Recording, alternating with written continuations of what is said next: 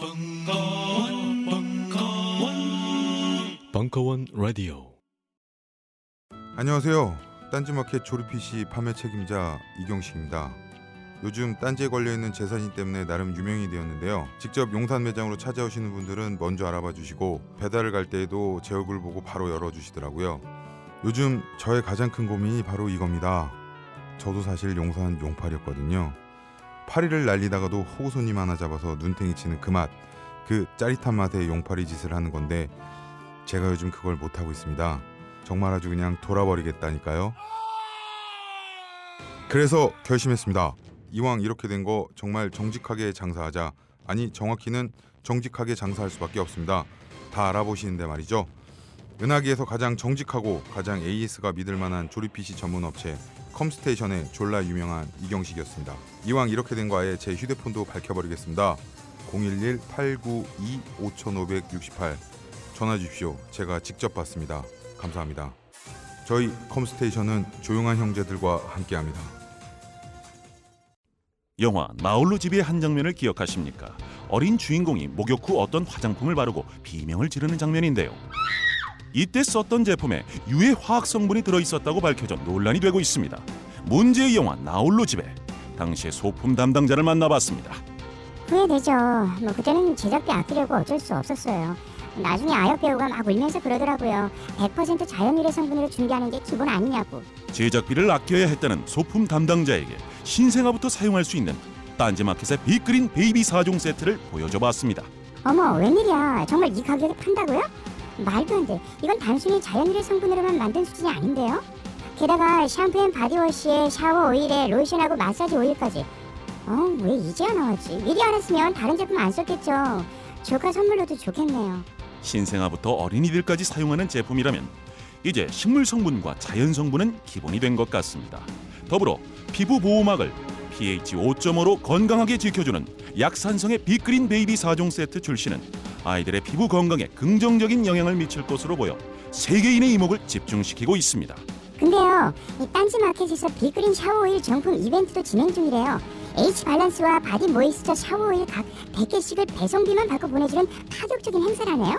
서두르지 않으면 저처럼 후회하실 거예요.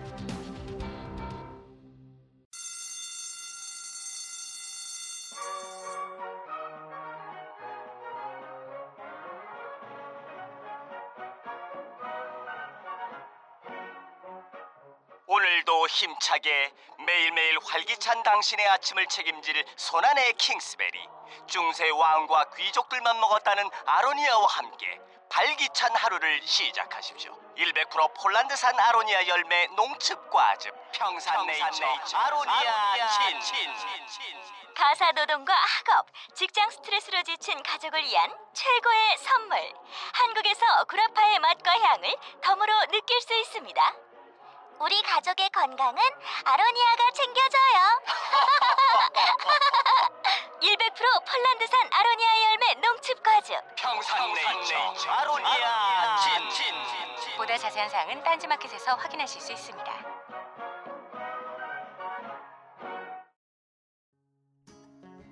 환타의 서바이벌 투어. 이탈리아 2편. 2부. 6월 9일 강연 Bella ciao, bella ciao, bella ciao, ciao, ciao, questa mattina mi sono alzato e 네, 아주 오붓하게 진행되는 분위기에서 진짜 별 하찮은 거에 다들 빡쳐가지고 도대체 왜 로미오의 집이 아니라고 우기는 건지 아직도 모르는 상황으로 아쉽지만 넘어가도록 하겠습니다. 쉬는 시간 10분을 싸웠어요. 그거 가지고. 네. 자 이제 이제는 주제가 이탈리아의 성당으로 넘어가는 건가요? 네. 예. 이제 유럽을 여행하시다 보면 성당 관광을 피해 가시기가 굉장히 힘드실 거예요. 그 가이드북을 보셔도 그 도시에서 제일 첫 번째 스팟은 대성당이라고 나올 거예요. 그런 것처럼 유럽엔 종교적인 의미, 특히 이탈리아는 더더욱더 성당 관광을 빼놓을 수 없는데 그 지난번에 샥티님의 터키 강좌를 제대로 들으셨으면 잠이라는 곳에서 휴식을 취한다라고 얘기를 많이 하셨어요. 이탈리아에서도 여행하시다가 성당에서 휴식을 취하실 수도 있고 어 뭐 그래요. 그래서 수고하고 짐 진짜 내고라 그러면 예, 가셔서 잠깐 쉬시면 돼요. 근데 이제 일부 성당에서는 돈을 내기도 하죠. 아무나 들어가서 앉아서 잠시 예. 쉬었다 갈 수 있다. 예. 기도하는 척하면서 자는 거죠. 코를 골게 되면 코를 골게 되면 쫓겨나죠. 예. 저는 좀 해봤거든요. 진짜로 성당 가서 너무 힘들 때 성당 가면 되게 시원해요. 어, 지붕도 시원하죠. 높고 그래가지고서 높으니까. 인도에서도 예. 그럼 좀 자요 이렇게 숙이고서 기도하는 척하면서 그거 아마 다 알고 있었을 겁니다. 어, 잠꼬대로 방언도 하고. 예. 이제 성당을 다시 다니시다 보면 표지판을 읽어 보시는 분들을 위한 얘기예요. 가톨릭의 성당은 급수가 좀 있습니다. 그래서 바실리 이탈리아에서 바실리카, 두오모, 키에사에서 세 가지로 나뉘어요. 바실리카는 가장 윗등급, 그러니까 좀 특별한 성당이에요. 이렇게 원래 이 바실리카라는 말은 고대 건축 양식에서 나온 말이에요. 홀이 있고 양쪽에 기둥이 있고 그래서 회랑 복도가 만들어지는 실내 구분으로 만들어진 서, 그런 건축 양식을 바실리카라고 하는데 음, 이렇게 보시면 홀이 있죠. 여기 기둥이 쭉 서 있고 여기 이 뒤로 복도가 있어요. 이런 건축 양식을 바실리카 양식이라고 합니다. 근데 가톨릭이나 그리스 정교회에서는 이제 교황청에서 교화법 아 교회법에 따라서 오래된 역사의 성당 혹은 위대한 성인 혹은 중요한 사건이 있었던 곳에 지어진 성당을 바실리카라고 명명을 하고 교황청에서 그 지위를 내려주는 거예요. 그러니까 교황청이 인증을 해줘야지만 바실리카가 될 수 있다. 예. 우리나라는 바시킬레가 하나도 없나요? 없어요. 아직. 아, 명동도 그냥 명동은 아까 잠깐 나왔는 건물은 비슷하게 생겼는데 내부는 아니에요. 달라요. 명동은 지금 이 두오모급이에요. 음. 두오모는 가- 천주교에는 이제 교구라는 개념이 있어요. 지역으로 나뉘는데 그 교구를 관장하는 주교님 혹은 추기경이 계시는 성당을 주교자 성당이라고 하거든요. 이탈리아에서는 그 주교자 성당을 두오모라고 얘기합니다. 라틴어의 도무, 집을 나타내는 도무스라는 말에서 왔고 그 영어의 돔, 돔, 돔. 도그 도무스에서 왔어요. 네, 그래서 두오모에는 모든 두오모에 돔이 있다라고 생각하시면 아니에요. 그건 또 아니에요? 그건 또 한국 아니에요. 카톨릭에서 본당이라고 하는 각 예. 대, 대교구에 있는 명성당이 서울대교구에서 그거잖아요. 그러니까 그게 예. 두오모라는 거죠. 그쵸. 본당이라고 하는 예. 그거는 좀 이따가 설명해 드릴게요. 아, 예. 전체적으로 이탈리아가 좀 마음에 안 들고 있어요. 기껏 돔이라고 그러더니 또 모든 두오모에 돔이 있는 것은 아니다 그러고 그 돔은 돔- 로미오네 집이라고 그러더니 또 로미오 집 아니라고 그러고 근데 그- 물뚱님은 오늘 왜 물이 올랐어요 오늘? 이상하네. 아닙니다. 예, 넘어가시죠. 예. 그래서 이제 그 돔도 동그란 지붕을 돔이라고 얘기하잖아요. 이탈리아 말로는 지붕 그 지붕은 꾸볼라라고 표현해요. 그, 꾸볼라. 그 동그란 지붕은 또 돔이라고 안 부르고 예. 꽃, 꽃볼라라고 도- 부른다고요? 돔이라는 말도 쓰는데 예, 예. 정, 그러니까 이탈리아식 표현은 꾸볼라인 거예요. 그래서 이제 이 두오모는 그러니까 프랑스의 카테드랄, 프랑스나 뭐 스페인 종, 쪽에 가시면 카테드랄레, 카테드랄이라고 불리는 성당이 있거든요. 독일은 돔이라고 써요. 그 D O M. 예. 그 밑에 이제 끼에사라는 호칭이 붙는 성당들은 그냥 일반 동네 성당이라고 생각하시면 돼요. 사진 보여드릴게요. 이제 이게 이제 바실리카는 아까 말씀드릴 때 교황청에서 교황청에서 인증한 성당이라고 얘기를 했잖아요. 그래서 교황이나 대주교, 추기경이 미사를 집전할 수 있는 특, 그 고유의 재단을 소유할 수 있어요. 그리고 그 재단은 이런 닷집 발다키노라고 얘기하는 걸로 덮어놓거든요. 이런 설비가 있는 성당은 바실리카다라고 생각하시면 돼요. 여기 이제 이 성 이 성당의 바시 이거는 이제 피렌체에 있는 성당인데 여기 제단이 있죠. 이 제단은 교황, 추기경, 대주교만 쓸 수 있고 일반 사제들은 여기서 미사를 집전하는 거예요. 둘 다 바시킬릭. 예, 둘 다 바실리카에 있는 발다키노, 이걸 발다키노라고 얘기합니다. 이거는 바티칸의 산피에트로 성당에 있는 발다, 발다 키노인데 베르니니가 만들었고요. 어마어마하게 크고 청동으로 만들었는데 무슨 찰흙으로 이렇게 막 이렇게 빚어놓은 것 같아요. 어, 뭐 굉장히 막 규모가 크고 좀 예, 거창하네요. 이게, 예, 어마어마하게 커요, 진짜. 지금 뭐 사진이 이렇게 나와서 뭐 잘안 이쪽도 보이시는데 그렇고 저쪽도 그렇고 재단 사이즈에서 사람의 키를 유추했을 때 네, 엄청난데요? 전체 크기가 어마어마하다는 얘기네요. 그렇죠. 음, 사람 키가 한 요 정도 된다라고 그렇죠. 보시면 뭐 재단에서 되니까. 상반신이 나올 정도가 예, 될 재단에 테니까. 상반신 나올 네. 정도. 그래서 이런 발다키노가 있으면 아 여기는 바실리카고 교황청에서 인증했구나 그런 성당이구나라고 생각하시면 됩니다. 그래서 이제 대표적인 바실리카죠. 바티칸의 산피에트로 성당입니다. 베드로 성인의 무덤 위에 지어진 성당이고 세계에서 가장 큰 성당이고 이 성당 건축으로 종교 개혁이 시작됐죠. 면죄부를 발, 발부하면서 그러니까 이걸 짓기 위해서 예. 돈을 모으려고 면죄부를 발행했고 그렇죠. 그것 때문에 이제 종교 개혁이 그 신교가 갈라져 나오게 되는 예. 계기가 됐다. 그렇게 그래서 또 어쩌면 더더욱 더 교회 건축이나 장식에 신경을 썼을 수도 있고 그 시대의 이탈리아 장 이탈리아 예술가들은 자기의 신앙심을 또 더 보여주기 위해서 어마어마한 신경을 썼고 공을 들였을 수도 있어요. 그래서 일생을 다 바치고 막 예. 매진을 했겠네요. 베르니니 같은 경우는 이 성당에 자기 자신 인생의 덧없음을 표현하기도 했고 아니, 베르니니라는 진짜 마음에 안 드는 게 왜요? 왜 또 왜 왜? 종교심을 표현하고 뭔가 열과 성을 다해서 만들어야 되는데 거기서 왜 인생의 덧없음을 표현해? 그 예술가가 마치 그 반공주의 시대 때 예. 빨갱이를 열심히 잡으러 다니는 형사가 죽기 전에 예. 내가 과연 내 인생을 왜 빨갱이를 잡기 위해서 소비했을까와 같은. 그러니까 어찌 됐건 종교 시대라는 게 특정 사상을 강조하는 시대잖아요. 그러니까 여기서 내가 좀 더 열정적이어야지 내가 좀 더 믿음 있는 사람인 걸 증명하는 거 아니야. 예. 그러니까 거기서 자기를 잃어버린 뭐 이제 아니 그건 죽을 때 혼자 해야지. 성당에다 덧없음을 표현해 놓으면 사람들이 다 덧없으라고. 그 한 구석에 예. 요만하게 있어요. 그게 몰래 써놨다. 작가의가 Easter egg 같은 거네. 아, Easter egg. 네, 작가의 권리죠 그게. 그래서 여기 이제 가장 음, 아 이탈리아 사람들 마음에 안 들어 진짜. 그래서 예. 로마에는 네 개의 대바실리카가 있고 그 로마의 4대 바실리카는 교황 교황령이에요. 교황청의 땅.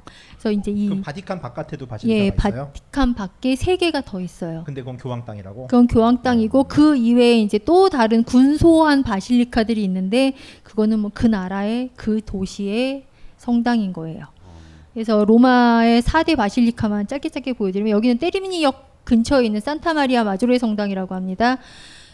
한여름 8월에 로마에 눈이 내릴 거다. 거기다 성당을 지어라라는 계시를 받고 지은 성당이라고 합니다. 눈이 내렸어요 진짜. 내렸대요. 믿으세요. 아니야 그거 어디 잘 찾아보면은 눈 안 내렸습니다로 써 있을 수도 있어요. 뭐 이탈리아인데 뭐. 그 누가 하얀 가루를 뿌려놨을까요? 밀가루? 하나님의 믿음. 어 진짜. 죄송해요. 어 정말 치고 싶다. 아니 지금 이게 몇 분 안 드시니까 다행이지. 여기 한 200명 차 있으면 당신 위험해.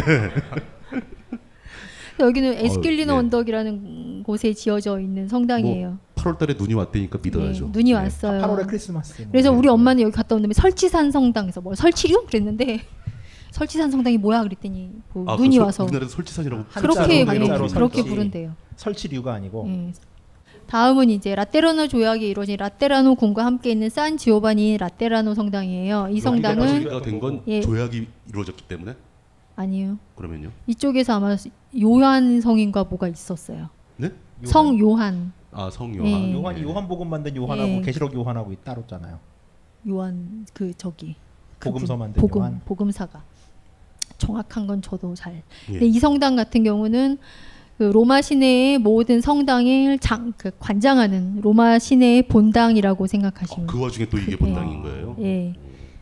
그 라테라노 궁 같은 경우는 잠시 교황청으로 쓰기도 했었죠. 근데 이탈리안 성당이 다 자기 멋대로 생겼어요. 왜 유럽 사진 보면 그러니까 일관된 흐름이 없어요. 네, 성당이 예. 다 이렇게 특정 유사하게 생겼는데. 있는데 여기는 지금 보시는 성당들의 파사드는 대체적으로 르네상스 양식을 좀 취하고 있고요. 그 안에는 이제 바로크식으로 구- 장식이 돼 있거든요. 근데 그걸 다 설명하자니 잠을 새야 될 양식을 것 저는 같고. 다 모릅니다. 예. 예. 이 성당은 이제 마지막으로 마지막 로마의 사대 바실리카인데 성 바오로 대성당이에요. 여기 칼 들고 있는 이분이 바오로 사도세요. 바울. 예, 바울이라고도 하죠. 산 파울로, 바울로 뭐 이렇게 불립니다. 로마 시민이었고 크리스트교 전파에 어마어마한 공적을 세우신 분인데 예수 그리스도를 한 번도 만난 적은 없죠. 이분은 로마 시민이었기 때문에 십자가형에 취해지지 않고 이렇게 참수형을 당해서 이분은 맨날 큰 칼을 갖고 계세요. 큰 칼을 옆에 차고 계세요. 자르는데 왜 칼을 그것도 이상하지. 그거는 고대 회화의 일종의 규칙이라고 생각하시면 돼요. 고대 회화에 도시용당에 죽은 사람은 밧줄을 들고 있나요? 네. 어, 어 진짜예요? 네. 어, 재밌는데 이거? 그 성인의 상징이 있어요. 형벌 죽음을 당한 형벌 도구 혹은 그를 예를 들어 마테오 성인 같은 경우는 옛날 그 전직이 세리거든요. 돈 주머니를 갖고 있어요. 아 일종의 상징이에요. 예, 일종의 네. 상징을 아. 갖고 있는 거예요. 성인을 상징? 나타낼 때. 이 예. 사람은 저 참수형을 당했기 때문에 칼이 네, 상징이 큰 칼을 갖고 계세요. 예, 칼을 들고 있다. 남이 장군만 큰 칼을 옆에 차는 게 아니에요. 그래서 이제 다음 가장 어쩌면 신숙한 호칭이죠. 두오모. 피렌체의 두오모입니다. 산타 마리아 델 피오레라고 그래서 이 지역 자체가 플로라 여신의 이름에서 기인해서 플로렌스, 플로리아, 피렌체 이런 이름으로 불리잖아요. 그래서 이 성당이 산타 마리아 델 피오레라고 그래서 피렌체의 중심 성당인 거예요. 냉, 그 냉정과 열정 사이에 등장하는 바람에 일본 사람들이 와르르 몰려가죠 이 성당. 이거는 바실리카는 아닌 거죠. 여기는 두오모입니다. 예, 두오모급인 거죠. 두오모급인데도 불구하고 굉장히 멋있고 크네요. 어, 아까 그거보다 저게 더 멋있는 것 같은데. 사진이 좋아서 그런 거 아닌가 싶어. 사진의 예술. 그래서 이- 어이구. 이, 이, 이거 이건 뭐예요? 여기는 밀라노의 두오모인데 아니 뭐 두오모가 바실리카보다 더 멋있어요. 제가 처음 만난 밀라노의 두오모는 이랬어요. 그 먼 거리 쫓아 찾아가는데 이러고 있었던 거예요? 메, 메트로 여기서 딱 올라갔는데 포장이 딱 쳐진 거죠. 좀 억장이 와르르 무너져요. 저는 타지마할도 2년 전했어요. 그 유럽을 가셔서 유명한 성당 난 보러 갈 거야 딱 근데 이렇게 했잖아요. 욕하지 마시고 본인의 박복함을 탓하셔야 돼요. 그래도 진짜. 여행자는 여행이냐 끝나죠. 가이드북 작가는 또 가야 된단 말이에요. 저러면 그래서. 이게 2005년 사진이거든요. 예. 2007년에 이랬어요. 그때는 이 앞에 그때 이제? 공사가 아직 덜 끝나서 아, 이만큼 가려놓은. 거예요. 예. 2008년에 갔더니 요만큼 남았어요. 조금만 가렸네요 예. 이제. 2011년에 갔더니 드디어 드디어. 올해는 다 벗겨졌을까? 막 이러면서 예. 이제 가는 거죠. 이 밀라노의 두오모는 이탈리아에서 보기 힘든 고딕 양식의 건축물이에요. 고딕 양식은 북부 북쪽 플랑드르 혹은 프랑스 갈리아 지방에서 왔잖아요. 그래서 고트족 그래서 이탈리아 사람들은 그 사람들을 야만인이라고 생각했대요. 그래서 고딕 양식을 잘 쓰지 않았어요. 야만인들의 풍습이다. 예. 야만인들의 건축이다. 그래서 별로 안 좋아해갖고 없는데 음, 이- 이탈리아에서 보기 힘든 고딕 양식의 건축물이 이 밀라노의 두오모예요. 이제 와서 보기에는 고딕 형식이 더 멋있는 것 같은데. 멋있는데요? 예. 쭉쭉 뻗은 게? 제가 야, 눈이 야만인이라서 그러나? 그 고딕 양식의 건축물들은 이렇게 보시면 뾰족뾰족한 첨탑이 특징이거든요. 장엄하죠. 정말 보기에. 근데 저는 약간 고압적이고 무서워서 조금 근데 이 진짜 현지에 가서 직접 눈앞에서 보면은 크기도 크기려니와 좀 어떤 위협적인 예. 느낌이 들 것 같아요. 예, 좀 그런 경우가 있죠. 특히 지- 두오모로가 두오모라고 불리는 성당들은 아무래도 그 도시의 중심 성당이기 때문에 좀 더 그런 영향이 경, 경향이 있어요. 이탈리아 두오모들은 이렇게 건물만 있는 게 아니라 르네, 르네상스 시대에 지어졌던 두오모들은 종탑과 세례당을 스- 세트로 갖고 있어요. 피레- 중탑 어, 뭐 어떤 걸? 세례당이요. 세례당? 예. 아. 세례식이 열리는 장소. 두오모의 현실적인 용도 중에 하나겠네요. 그쵸. 거기서 세례를 받는다. 예. 바실리카는 그게 없는 거예요. 종탑도 없고 세례가 세례당도 아예 없고. 안에 있죠. 아까 그 산타 마리아 마조레 성당 보면 뒤에 종탑 있거든요. 근데 이거는 그러니까 분리돼 있는 게 다른 거예요. 분리돼? 있는 게 다른 건데 르네상스 시대에 지어졌던 두오모들이 대충 그런 그런 경향을 갖고 있어요. 피렌체 두오모 옆에 있는 이 종탑 그리고 그 앞에 있는 이 세례당 이렇게 해서 이 3종 세트라고 제가 표현을 하거든요. 본당이 있고 예, 종탑이 본당이 따로 있고, 있고 예. 세례당이 또 따로 있고 예, 그래서 피사의 사탑은 피사 두오모의 종탑이에요. 그 종탑을 만들다가 뭔가 기- 미꾸가 나서 기울어졌어요. 기울어- 예. 그거 안전한가요 지금도? 그게 무너지면 피사 자체가 망하기 때문에 절대 안 무너뜨릴 거예요. 아 피, 피사의 경제 안 가죠. 경제가 무너진다. 안 가죠.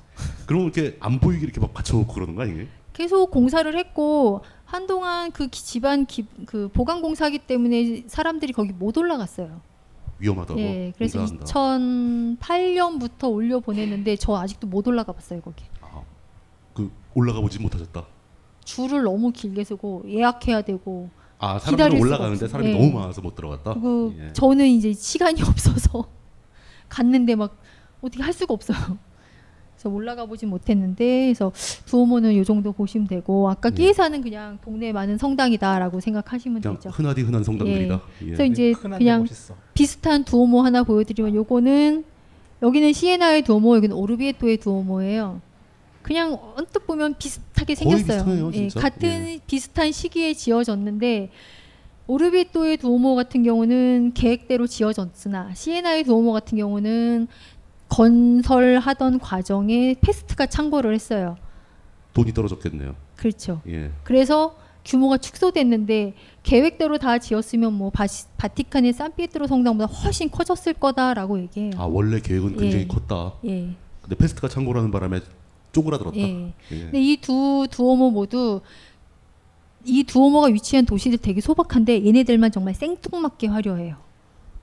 도시는 도시, 의 규모에 예. 비해서 그 쪼그라든 거라 할지라도 너무 화려하다. 이렇게 가는데 도시 골목 그냥 소박하고 그냥 화분 있고 예쁘고 정감 있고 좋은데 딱 도보는 순간 어 생뚱맞다 너무 화려하다라는 생각이 들 정도로 되게 잘 나가다가 패스트로 쫄딱 망했고 나서 회복이 못 회복을 못했다는 얘기인가요? 그러면 그런 거저 정도의 그러니까 자본을 투자해가지고서 건설을 하려면은 그 당시는 되게 잘 나갔다는 얘기잖아요. 사실. 이 당시에 시에나는 피렌체랑 치고받고 하던 사- 시기죠. 그러니까. 그러니까 그랬는데 이제 도시 자체 규모는 줄어들고 이런 그 페스트 때문에 또 망한 도시가 이제 산 지미냐노라고 시에나 근처에 있는 탑들이 많던 도시 있어요. 옛날에 이제 그 귀족들이 하던 grand tour라고 하는 혹은 순례길 선상에 있던 도시인데 페스트가 또 도시를 휩쓸고 가니까 순례자들이 루트를 바꾸면서 도시가 쇠락했어요. 그래서 전에는 이제 우뚝우뚝 솟은 탑들이 한 50개씩 50개 70개 있었다는데 지금은 13개 남아 있고 그 망해가는 거네요. 망해서. 도시가. 그러니까 예. 그 페스트가 그 중세 유럽의 예, 그 페스트인 예, 그 거죠. 페스트. 예. 그래서 두오모는 이렇게 보여드리고 자 아까 한국에 바실리카 있느냐 없고요. 지금 건설 중입니다.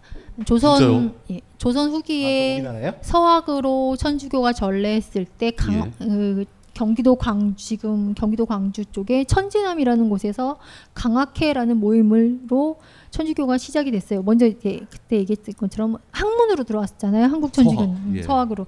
거기 강학회가 열리던 곳이 천진암이라는 곳이거든요. 이제 이벽 권철신 그다음에 정약 종인지 정약 전인지 그분 형제들이 많아갖고 헷갈리는데 하여튼 그분들 무, 무덤도 여기 있는데 그 천진암에 지금 바실리카로 인정받을 수 있는 성당이 지, 건설 중이에요. 근데 어, 저 살아생전에는 이 성당 완성 못 볼 것 같아요.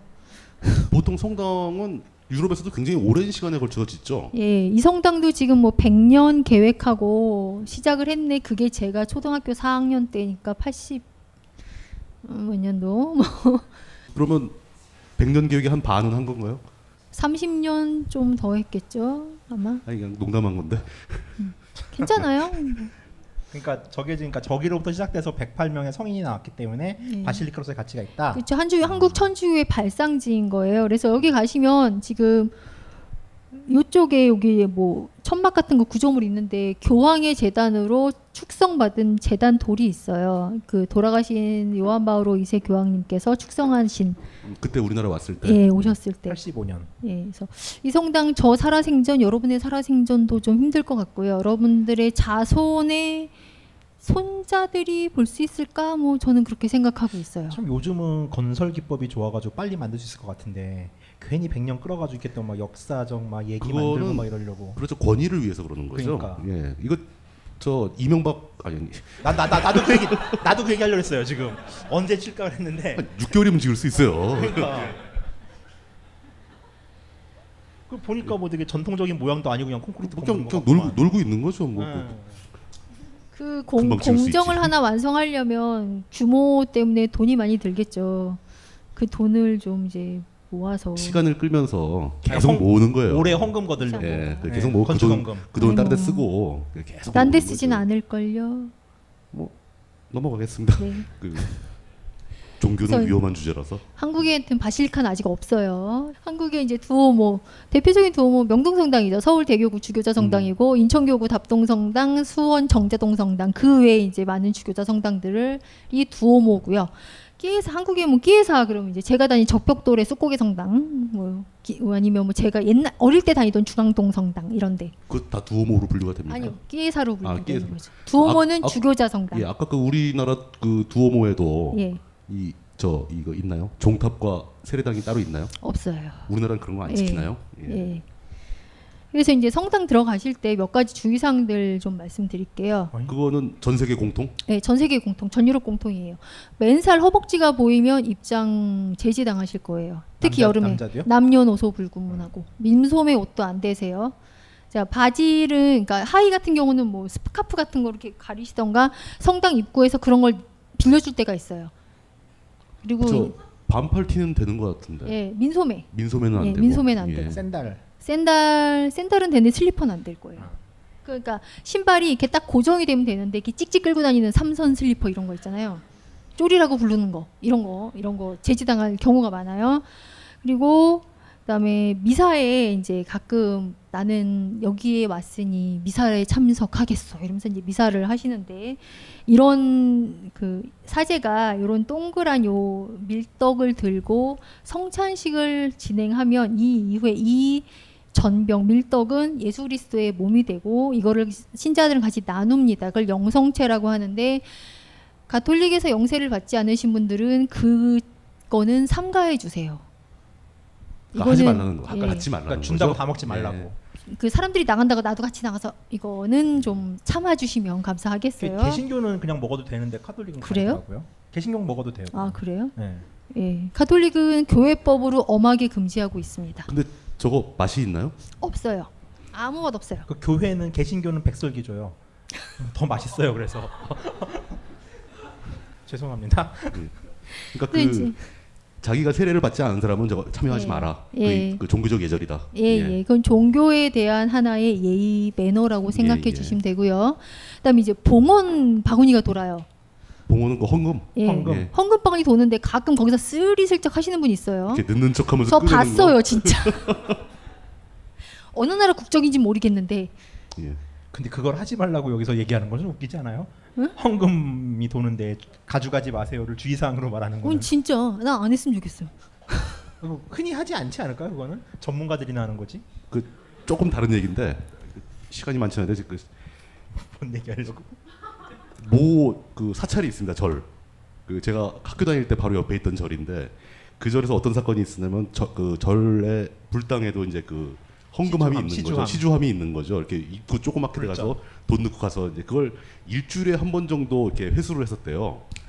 근데 이상하게 그게 자꾸 줄어드는 거예요. 없는 거예요. 그래서 이 절에서 몰래 CCTV를 설치한 거죠. 무슨 일인가? CCTV에 찍혔는데 어떤 그 신도가 매일 아주 매일 와서 이렇게 이- 아주 성실하게 일단 종교 생활을 108배 하는 하고. 예, 와가지고 근데 그게 손이 안 들어가니까 이걸 부술 수도 없는 거고 열 수도 없는 거고 낚싯대? 이게 길쭉한 막대기에 끈적 끈적이를 발라 갖고 와서 넣어서 이렇게, 아. 이렇게 해가지고 끄내면은 지폐가 몇 장씩 나오는 거예요.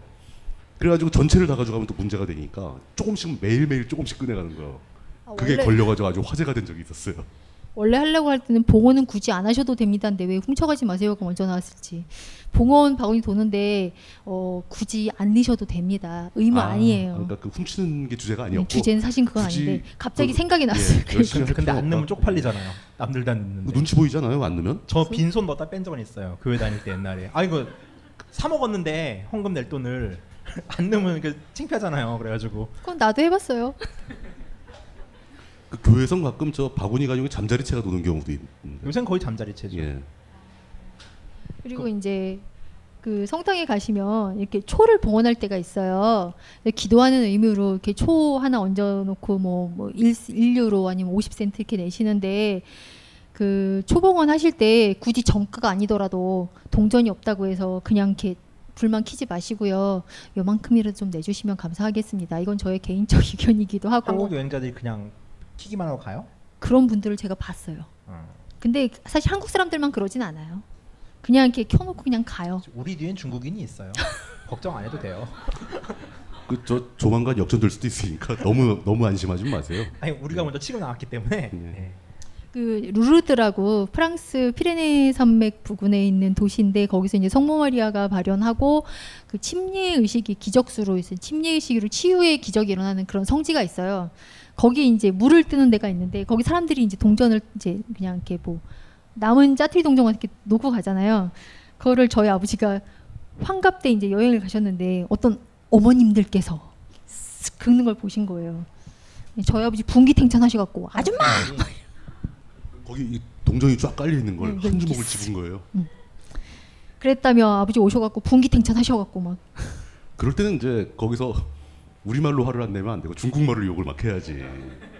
저 불같은 성격에 그 생각까지 못 하시고 아줌마 하셨다고 알겠습니다. 예. 그런 일들이 있는데 예, 그런 짓은 하지 말자. 그러지 말자고요. 근데 그거는 굳이 말씀을 안 하셔도 될 것 같긴 한데요. 설마 여기 오신 분들 중에서 그런 짓을 하실 분이 있을까요? 꿈도 못 꾸셨어. 예. 죄송해요, 제가 잘못했어요. 알겠습니다. 예. 빠르게 다음 예. 주제로 성당에 관련된 내용 내용은 다 하신 거죠? 네, 이제 예. 이제 거룩한 얘기 했으니까 우리 술 얘기 합시다.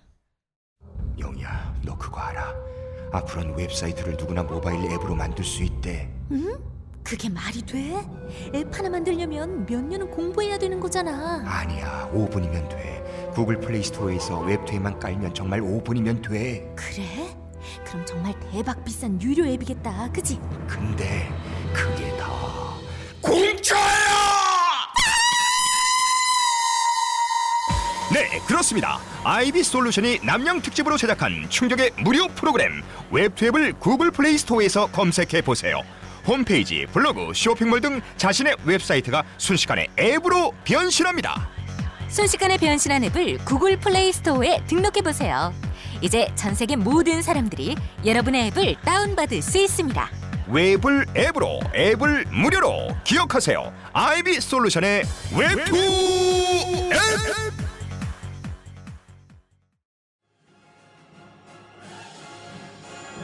심리계의 오야붕 황상민의 집단 상담소 WPI 워크샵 7월 일정이 드디어 오픈되었습니다.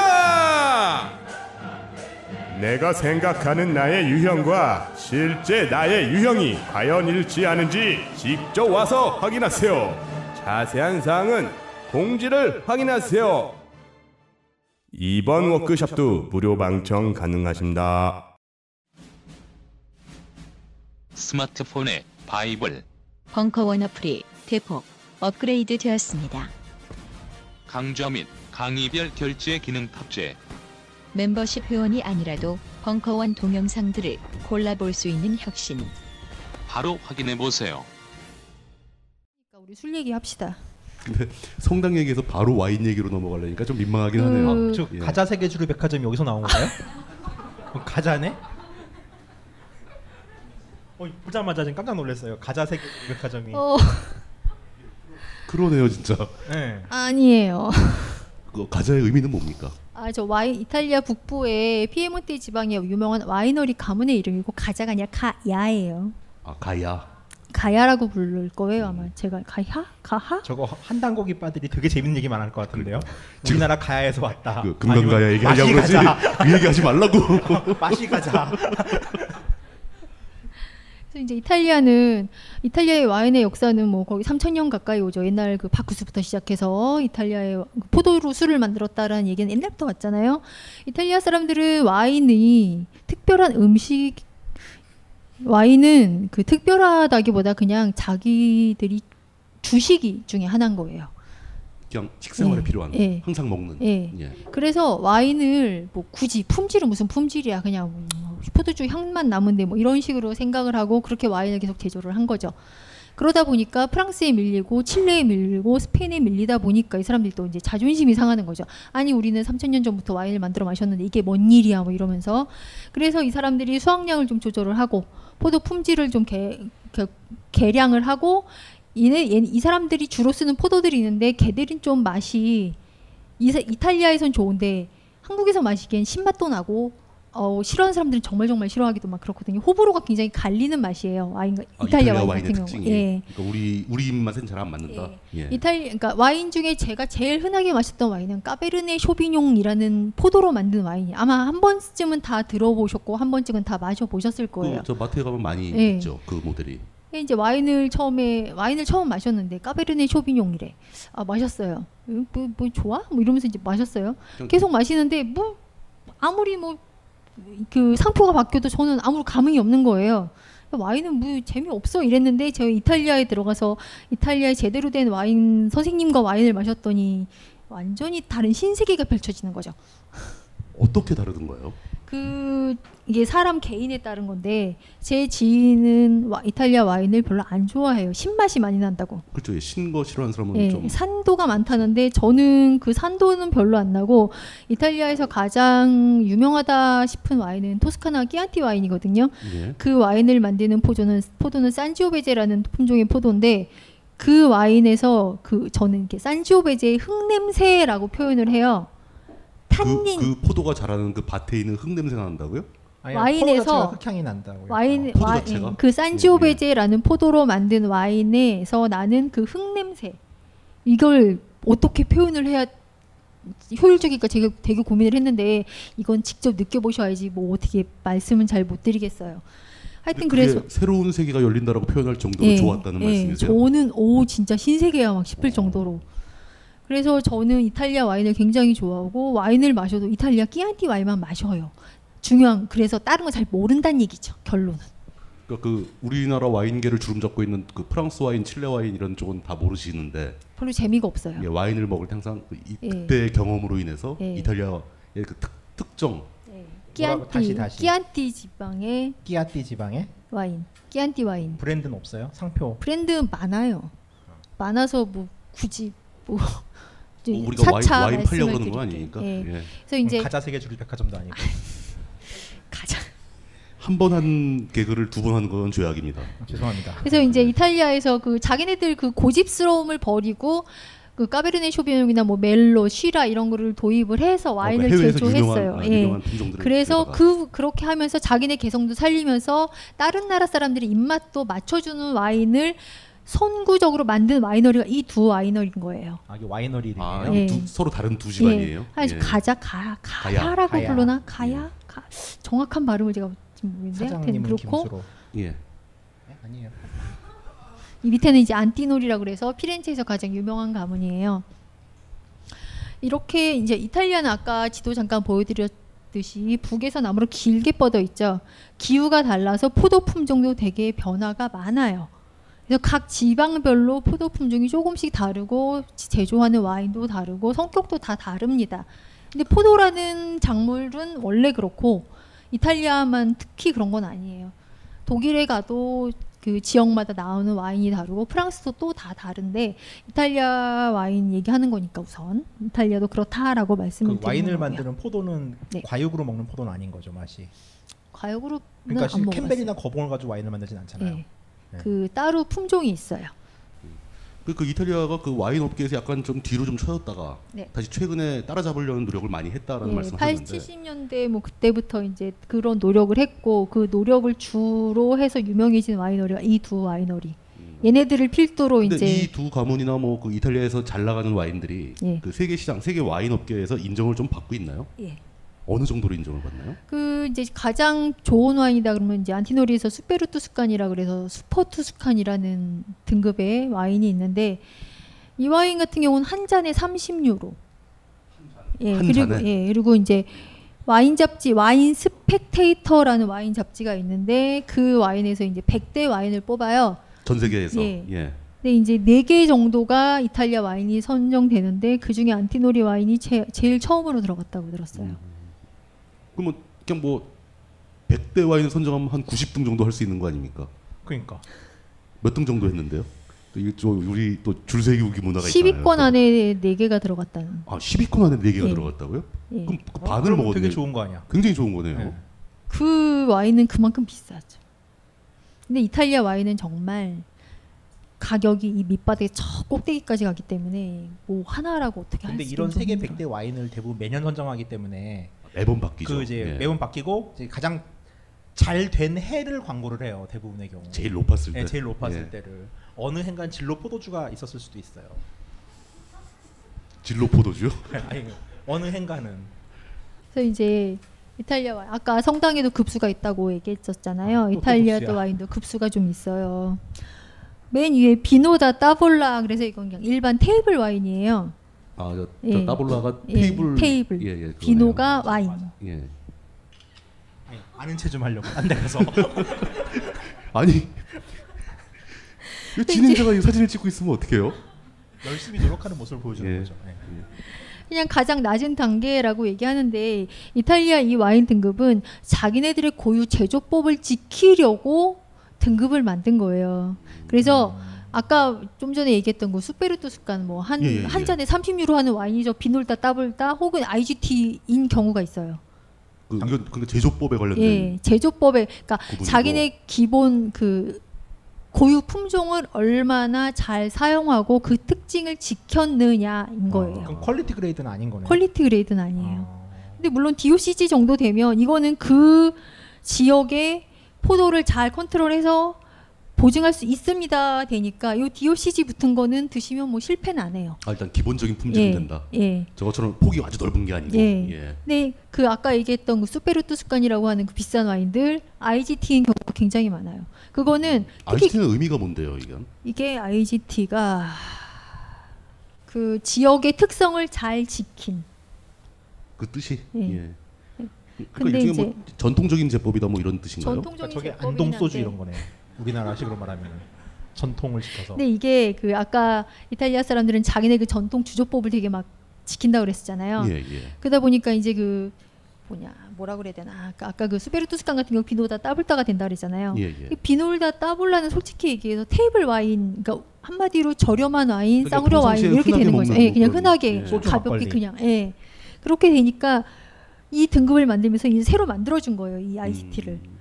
그래서 이제 그 수페르투스칸 유의 와인들이 일리 들어가는 거죠. 음. 보통은 이 DOC나 DOCG 같은 경우는 그 동네에서 나오는 끼안티에서는 산지오베제 뭐 저기 북유에서 뭐 뭐냐 네비올로 이런 걸로 만든 와인들이 얘네 둘을 많이 차이 두 등급을 많이 받아요. 그러니까 막걸리도 등급이 있잖아요. 좋은 막걸리 있으니까 저 맨 위에 있는 애는 테이블 와인인데 막걸리 중에서도 등급이 또 있, 는 거고.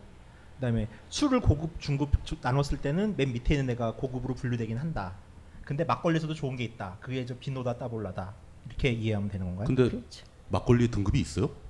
그 비싼 막걸리 있죠. 지역 막걸리 같은 경우, 진도 울금 막걸리 뭐 이런 거. 가격 차이가 있을 뿐이겠죠. 죄송해요, 썰렁하네. 아니, 그래서 그냥 네. 와인을 뭐 그러니까 이탈리아 여행하고 와인을 선물해야 된다 그럼 자 이 DOCG 붙은 거 사시면 돼요.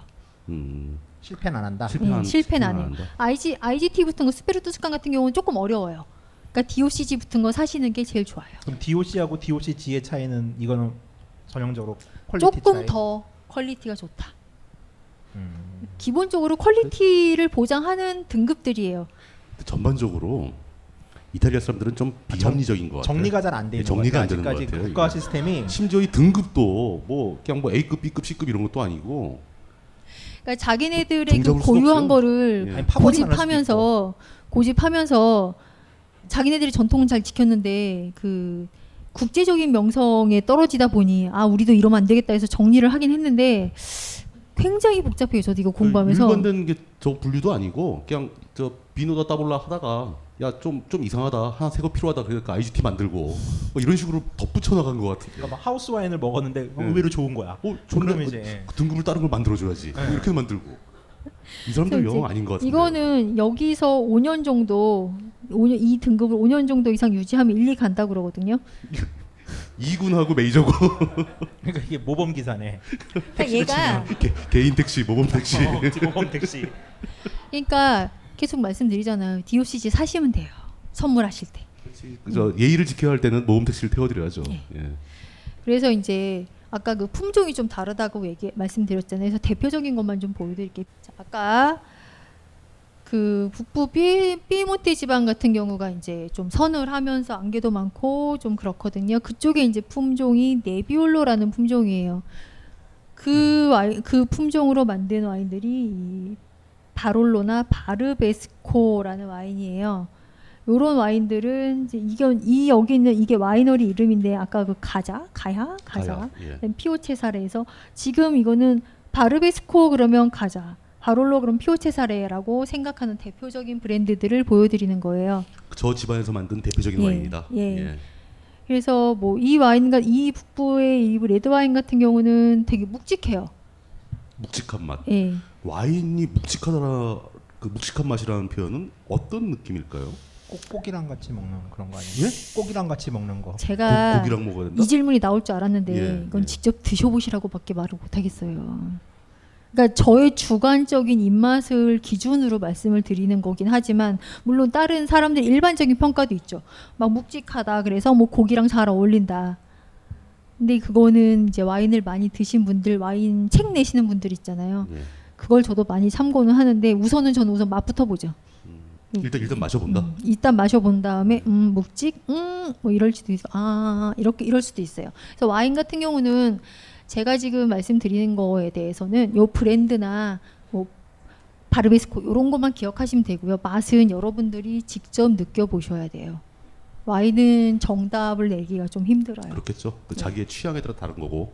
그래서 이제 그 옆에 모스카토 다스티 이거 이제 어, 오빠들이 분위기 잡을 때 언니들이랑 같이 데이트하면서 많이 마시죠. 달달하고 달달한 음. 발포성 와인이에요. 이거는 집안 명칭이 밑에 있는 게 집안인가요? 예, 여기는 또 밑에 있는 게 지방. 이게 간치야. 간치야. 간치. 간치야. 간치야. 간치아라는 와이너리는 이런 발포성 와인을 처음 만든 와이너리예요. 그래서 이거는 화이트 와인인가요? 예. 어. 아스티라는 지방에서 모스카토라는 품종으로 만들고 화이트 와인으로 해서 스파클링으로 많이 만들어요. 달달하고 샴페인급이겠네요, 디저트 예, 와인. 디저트 와인으로 달달하게 그냥 머리는 좀 아프겠죠 많이 마시면. 근데 가볍게 마시기 좋아요. 낮에 마시기 딱 좋아요. 낮술. 낮술 전용. 낮술 전용. 저는 낮술로 이거 자주 마셔요. 그러니까 그 지금 평소 낮술을 즐긴다는 걸 고백을 하신 거예요? 여행 가서. 아 여행 가서. 한국에서는 사실은 한국에서 그러기 좀 힘들잖아요. 여행 가서 이제 가끔 예. 하루 종일 한번 주정뱅이 놀이를 해볼까 뭐 이러면서 이제 낮부터 이거 한 잔 마시고 눈 뻐, 얼굴 뻘개져 갖고 돌아다니죠. 이 옆에 있는 이 와인은 지금 프로세코라 그래서 글레라라는 포도로 만들어요. 근데 이 글레라라는 포도는 2009년까지는 그냥 프로세코라고도 불렸대요. 근데 이제 요즘 글레라라는 호칭을 많이 쓰고 있는데 글레라라는 포도로 만든 발포성 와인이고 프로세코라고 불려요. 요거는 베네토 지방 이 북부에서 많이 나와요. 베네치아 옆쪽에. 그러니까 이 여- 지금 보여드린 이 와인들은 다 북부 지방의 와인이라고 생각하시면 돼요. 이거는 그 발포성이 굉장히 강한 것 같습니다. 마개를 예, 묶어놨네요. 이쪽이 좀 더 강하고 예. 모스카토 다스티 같은 경우는 좀 달달한데 얘는 약간 드라이해요. 좀 덜 달아요. 단맛이 덜하고 좀소그 탄산 맛이 더 많이 나고 예, 더 그러겠죠. 건조하고. 예. 그래서 이제 그 다음 그래서 아까 얘기했던 제가 많이 마셨다고 하는 끼안띠 지방 와인을 좀 보여드릴게요. 끼안띠에서는 산지오베제라는 포도로 와인을 많이 재배해요. 그쪽에 주로 산지오베제라는 포도를 많이 키우고 그 포도는 약간 신맛이 나요. 그래서 이탈리아 한국에 들어오는 이탈리아 와인 가격대로 봤을 땐 끼안띠 와인이 가장 저렴하게 들어와서 끼안띠 와인을 많이 드시는데 그러다 보니까 이탈리아 와인은 시- 신맛이 나네라고 얘기를 하면서 싫어하시는 분들이 생겨요. 그러니까 이탈리아에서도 뭐 다양한 맛이 있는데 예. 그 중에 하필이면 신맛 예. 나는 와인이 많이 들어와서 그렇죠. 이- 그러니까 우리 워낙- 사회에서는 음. 이탈리아 와인은 시다라는 평이 워낙 이 끼안띠 지방의 와인 생산량이 많고 다양하게 있기 때문에 가격도 천차만별이거든요. 같은 끼안띠라고 그래도. 그래서 그 이름값에 비해서 싼 와인이 많아서 수입이 많이 되는 거군요. 그럴 수도 있고요. 예. 대량 생산되는 와인. 그렇죠.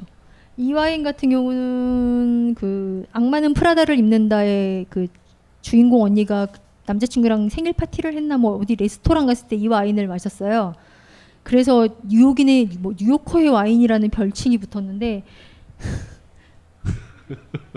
영화 속에서 먹은 그, 와, 그 와인에 와인에서 언급이 나오나요? 그 영화에 제가 그 영화 본것 같은데. 와인에 대한 언급은 안 나오는데 예. 라벨이 나오죠. 아 라벨이 화면에 예. 잡힌다. 이 와이너리 각 와이너리의 라벨도 엄청 신경 써서 만들거든요, 정말. 이 와인은 리제르바 두칼레라 그래서 어느 공작이 루피노라는 와이너리에서 이걸 마시고서 너무 맛있는 거예요. 그래서 예약을 했어요. 니네 와이너리 와인은 다 내 거야. 그래서 이 전문 용어로 아도를 쳤다라고 표현을 하죠. 예. 아, 예. 예. 그래서 이제 나온 와인인데 뭐 이렇게 끼안띠 와인이 있고 혹은 이제 약간 산지오베제 그로소라는 품종이 또 따로 나오는 게 있는데 그걸로는 브루넬로 디 몬탈치노라는 와인을 만들어요. 이 와인 같은 경우가 2004년인가 포도 품질이 그렇게 좋았대요. 2004년에 예. 최근이네요. 그 빈티지만 되게 좋은. 그 빈티지가 완전히 금값이래요. 아, 전 세계적으로 예. 아주 귀한 대접을 예, 받겠네요. 엄청 마셨다는데 오늘 오늘인가 어저께인가 제가 테레비를 보는데 일명 저 BDM이라고 부르거든요. 저 와인 그 라벨을 위조해서 붙여서 팔아갖고 워낙 귀하니까. 예. 아니 뭐 귀한 것뿐만 아니라 예, 하여튼 그렇게 예. 해서 팔아갖고 뭐 이탈리아에서 엄청 걸렸다고 음. 그런데 그러니까 사기가 많은 거죠 거기도 아무리 봐도 이탈리아가 인도랑 좀 비슷해요. 무슨 저 술병 그 라벨까지 위조를 하고. 근데 원래 비싸게 팔리는 건 위조가 많죠. 예. 아, 물론 중국 마오타이도. 그렇고. 예.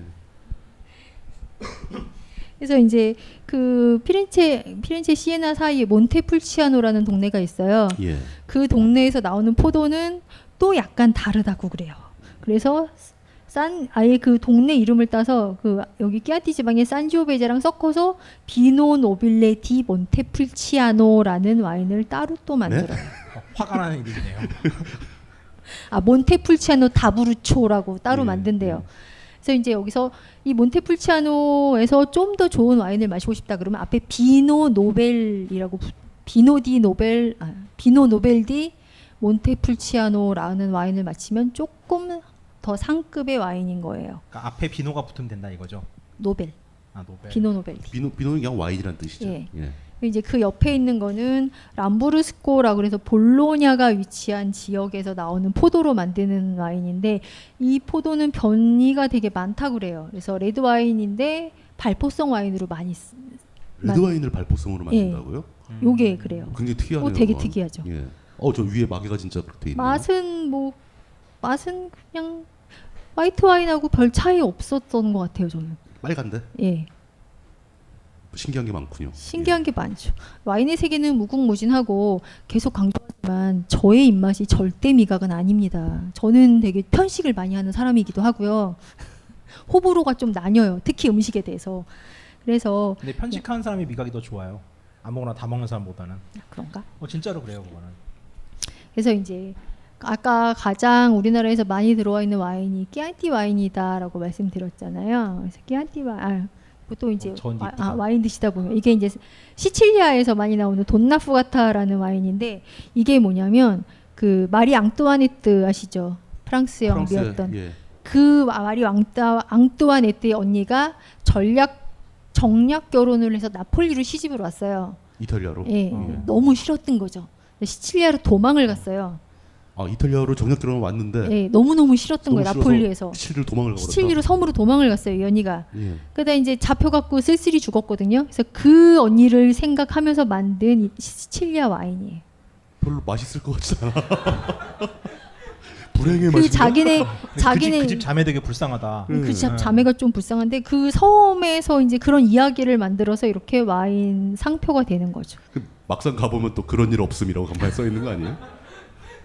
눈물 젖은 와인을 먹지 않고서 인생을 얘기하지 마. 요거는 이제 오르비에토라고 써 있죠. 로마 위쪽 북 로마 위쪽에 오르비에토라는 도시가 있고 그치 움브리아 지방인데 움브리아 지방에서는 이런 화이트 와인이 많거든요. 달지 않고 그냥 가볍게 드라이하게 마시기 좋아요. 머리 안 아파요. 지금 갑자기 궁금해졌는데 여태까지 설명한 와인을 다 드셔보신 거예요? 네. 저 부러운 얼굴. 부럽다 진짜.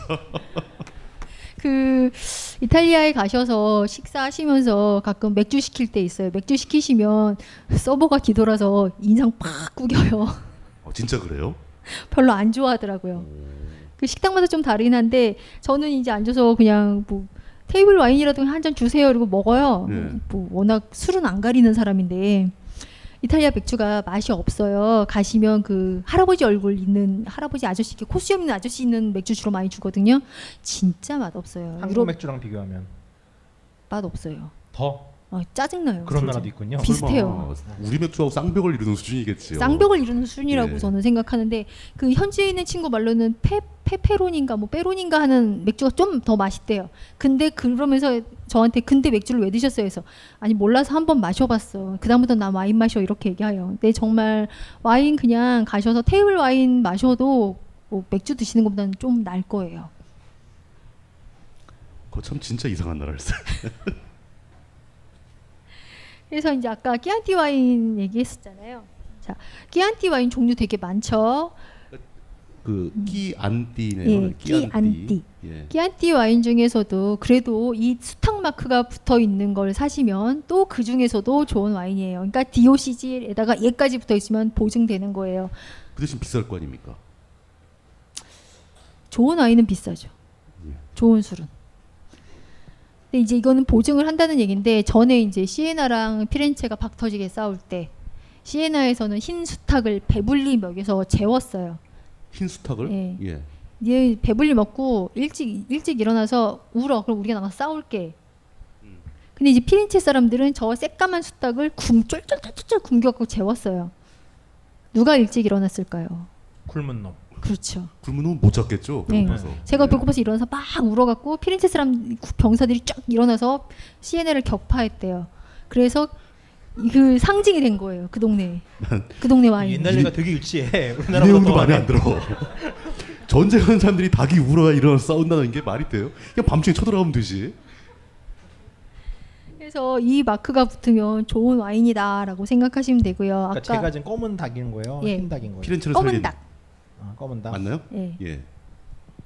그래서 이제 그 피렌체 주변의 끼안티 지방은 산지오베제 그 포도가 나온다 그랬잖아요. 그 포도는 아까 말씀드렸듯이 좀 신맛이 강해요. 개성이 되게 강하다라고 얘기하거든요.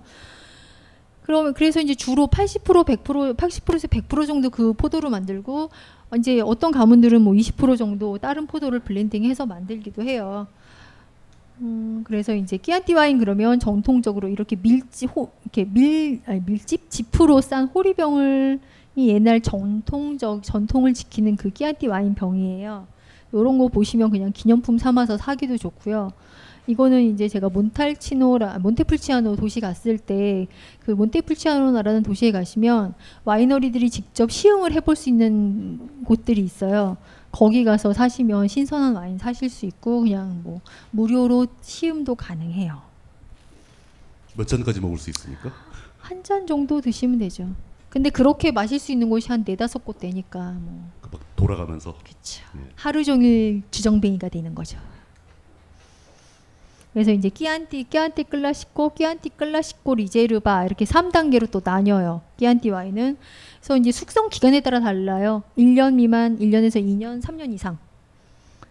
그래서 이제 뭐 숙성 기간에 따라서 맛이 조금씩 변하는데 어 뭐 가격은 숙성되는 만큼 다르겠죠. 이거 뭐 한 10유로 안쪽. 음, 10유로 안쪽. 얘는 한 30유로 안쪽. 여기는 이제 뭐 한 50유로까지 이렇게 됩니다. 마트 기준이에요. 마트가 싼 건 아시죠? 레스토랑에서 드시려면 조금 더 주셔야 되는 거고. 우리나라는 보통 그런 어떤 식당에 가서 먹게 되면 한 두 배 이상 올라가죠. 그렇죠. 여기도 그 나라도 그런가요? 아니면 뭐 그- 그렇게까지는 차이가 안 나나요? 그렇게까지는 차이 안 났던 것 같아요. 한 30%더 비싸게. 예. 예. 그래서 저는 주로 저는 끼안티를 마시거나 아니면 리제르바급을 마셔요. 그 가운데는 왜요? 어중뛰어서. 뭐 아니면 도. 예, 저뭐 아니면 도가 좋아요. 뭐 아니면 도. 예. 전반적으로 마음에 안 들어.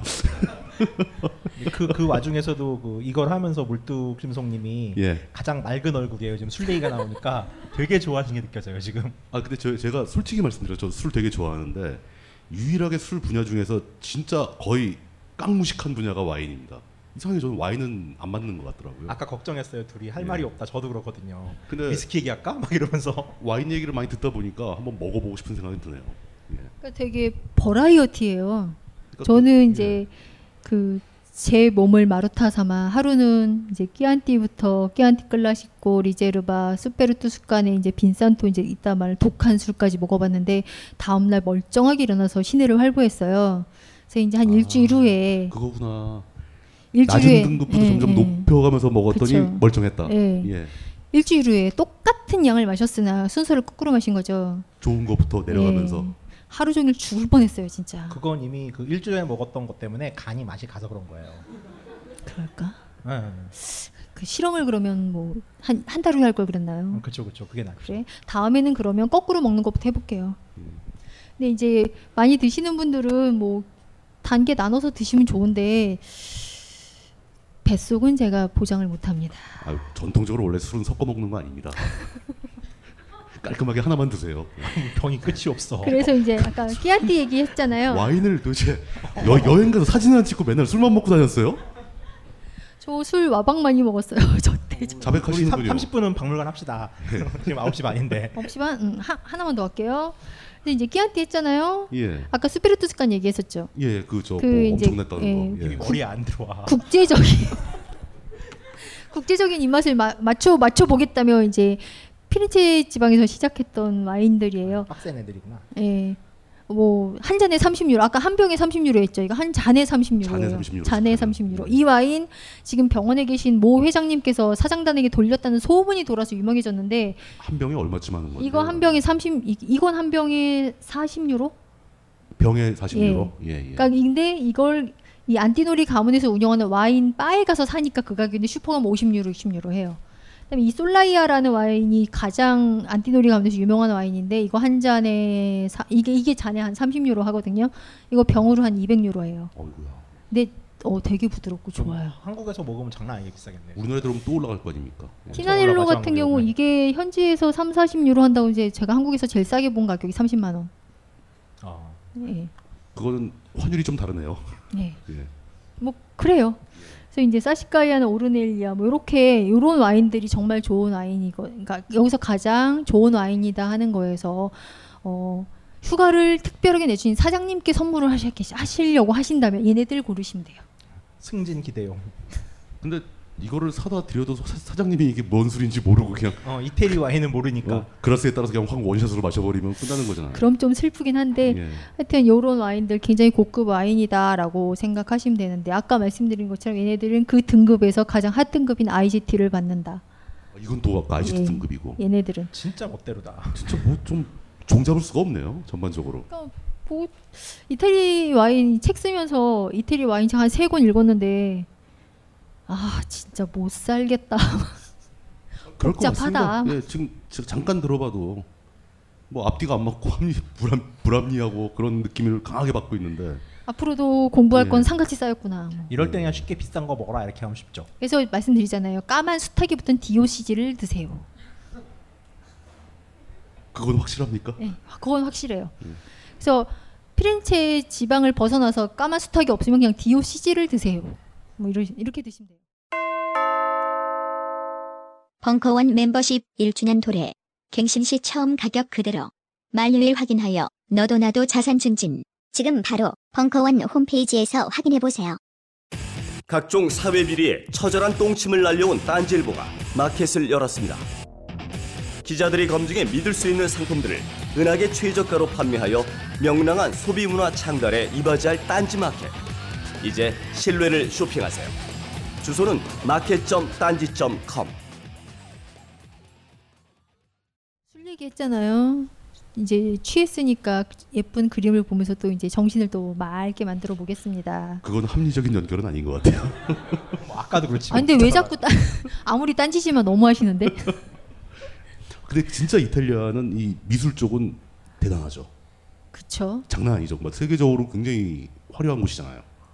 저는 뭐 미술관 하루 종일 미술관만 돌아다녀도 막 돈은 많이 쓰고 발은 찢어지는 것 같은데 막그 뒤에 저 와인병 몇 개 들고 물통에 와인 좀 넣어놓고 예. 술김에 그림 한번 촥 빠지고 그리고 이제 다 보고 나서 아 좋았다 그리고 와인 또 마시고 이렇게 하는 거죠. 자, 그 우리는 딴치잖아요. 그러니까 많이 가는 미- 많이 많이들 가시는 미술관에 대한 얘기는 패스하겠습니다. 크고 유명한 곳 뭐 이런 거다 예. 빼고 예. 로마에서 로마에서 바티칸 대부분 다 가십니다. 바티칸 아까 말씀드렸죠. 투어 꼭 하세요. 바티칸 투어는 예, 필수다. 바티칸 예. 투어는 저는 꼭 하시라고 권장합니다. 과- 강추 강권합니다. 대신 이제 보르게제 미술관이라고 그래서 여기는 이제 좀 교통편도 별로 안 좋고 지하철역에서 내려서 한 15분 걸어가야 되고 예약도 해야 돼서 별로 안 아, 좋아하더라고요. 예약을 해야 됩니까? 예, 예약을 해야 돼요. 그 예약- 예약은 뭐 전화로 하나요? 아니면 인터넷으로 하나요? 전화로 요즘은 인터넷도 되는데 전화가 더 빨라요. 음. 그럼 영어로 알아들어요? 예. 영어로 해줘요. 오 이탈리아 지금은 웬일이지? 뭐 자기네들이 예약을 받겠다 했으니 그런 또 시스템은 하네요. 알겠습니다. 그래서 이 미술관은 보르게세 미술관이라 그래서 보르게세 로마 보르게세 공원에 있어요. 시피온의 보르게세는 보르게세 추기경이 자식이 집으로 지은 건물이고 추기경이 죽은 다음에는 이 저택이랑 수집품을 정부가 구입해서 미술관으로 만들어서 공개하고 있어요. 이 시피온의 보르게세 미술 추기경은 미술품을 너무 좋아했고 화가를 감금해서 그림 그리게 시키고 화가를 잡아다가 가둬놓고 다, 다 그릴 때까지 못 나가 뭐 이렇게 되는 거예요? 그리고 자기가 마음에 들어 그럼 뛰어와. 에? 뭘 어떻게? 마음에 어느 성당에 저 그림 너무 마음에 들어요. 네. 쓱 뛰어와요. 떼온다고? 추기경이 예. 남의 성당에 가서 추기경님께서. 네. 추기경 파워네. 네. 그 시절에 뭐 추기경 썬 파워잖아요. 예. 그래서 이제 어마어마한 작품들이 있어요. 근데 여기서 여행자들은 2시간 정도 시간을 받거든요. 건물 규모만 보면 그냥 어, 2시간 볼만 하겠네. 근데 2시간 모질날 경우도 있으니까 시간 배분 잘 해서 보시면 됩니다. 그만큼 작품들이 많다는 뜻인가요? 아니 좋은 게 많다는 뜻인가요? 좋은 게 많다. 그 좋은 게 있으면 못 가잖아요. 이렇게 서서 한참 봐야 되니까. 그렇죠. 예. 그다 이제 저는 그 좀 이따 보여드릴 작품 앞에서 한 시간 동안 막 이러면서 막 한 작품에 한 시간. 예. 예. 아, 두 개가 같이 이렇게 있는데 그게 술이 취해가지고 그런 거야. 아니야. 그럴 수가 없는데 속이 너무 안 좋아서 음? 막 이러면서 속이 너무 안 좋으면 서 있지를 못하지. 그래요? 네, 주저앉을 땐 또 없어요 여기는. 그래서 이제 이 미술관에서는 로마를 예쁘게 만들어준 지, 17세기 바로크의 대가 지안 로렌초 베르니니의 걸작품들이 있습니다. 베르니니는 아버지도 조각가예요. 네, 로마를 중심으로 활동을 했고 특히 대리석을 정말 찰흙처럼 다루던 사람이고 산피에트로 성당 장식, 나보나 광장의 사대강의 분수, 뭐 그 이외에 수많은 성당들의 장식을 했습니다. 이 사람이 아까 그 인생의 더덥, 더덥음을 표현한 그 사람인가요? 그쵸 한 구석에 결국은 너무 일을 많이 한 거야. 살아서. 일을 음, 일을 정말 일을 많이 했어요. 많이 해가지고 이 오빠가. 예. 이 양반이 방송 좀 그만해요. 너무 예쁘게 만들어서 그 로마 외곽으로 쫓겨난 작품들도 있어요. 너무 많이 만들어서 너무 예쁘게 아, 만들어. 너무 예쁘게 만들어서 너무 예쁘다 못해 섹시해.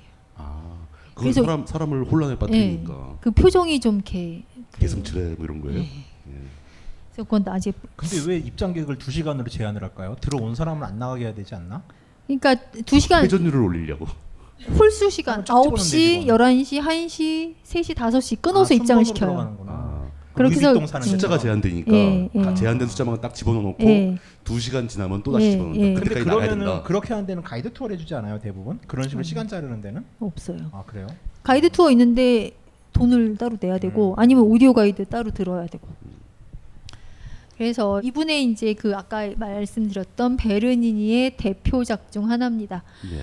프로세르피나의 납치, 납치 혹은 우리는 페르세포네의 납치라고 표현하면 조금 더 쉽게 알아들으실 수 있죠. 그러면 이 남자는 플루토겠네요. 예, 이 오빠 플루토 혹은 하데스. 하데스. 예. 지옥의 신. 그 이 지옥을 언니- 관장하는. 이 언니는 지, 대지의 신 가이아 혹은 데메테르의 딸이죠. 이 언니가 이제 뭐 물을 길러 갔거나 나, 물을 길러 갔던가 그랬는데 이 오빠가 뭐 홀딱 반해갖고 이 언니를 납치를 했어요.